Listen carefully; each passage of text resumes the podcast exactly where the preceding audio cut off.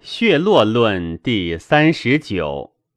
皇帝曰：“愿闻其其邪而不在经者。”岐伯曰：“血络是也。”皇帝曰：“赐血络而扑者何也？血出而射者何也？血出黑而浊者何也？血出青而半为汁者何也？”发针而肿者何也？血出若多若少而面色苍苍者何也？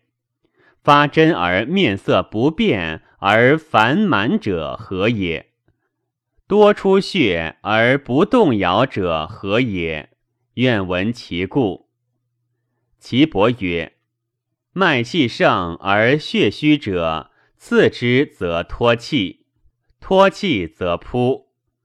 血气俱盛而阴气多者，其血滑，刺之则射；阳气蓄积，久流而不泄者，其血黑已浊，故不能射。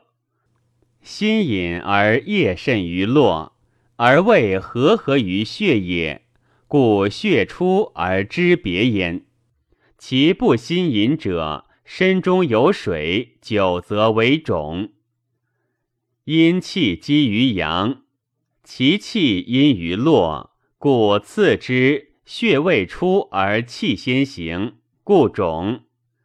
阴阳之气，其心相得而未合合，因而泄之，则阴阳俱脱，表里相离，故脱色而苍苍然。次之血出多，色不变而繁满者。次落而虚精，虚精之属于阴者，阴脱故烦蛮；阴阳相得而合为闭者，此为内溢于精，外注于络。如是者，阴阳俱有余，虽多出血而弗能虚也。皇帝曰：“相之奈何？”岐伯曰。血脉盛者，坚横以赤，上下无长处；小者如针，大者如柱，则而泄之万全也。故无失数矣。失数而反，各如其度。皇帝曰：“针入而肉浊者何也？”岐伯曰：“热气因于针。”则针热，热则肉着于针，故坚焉。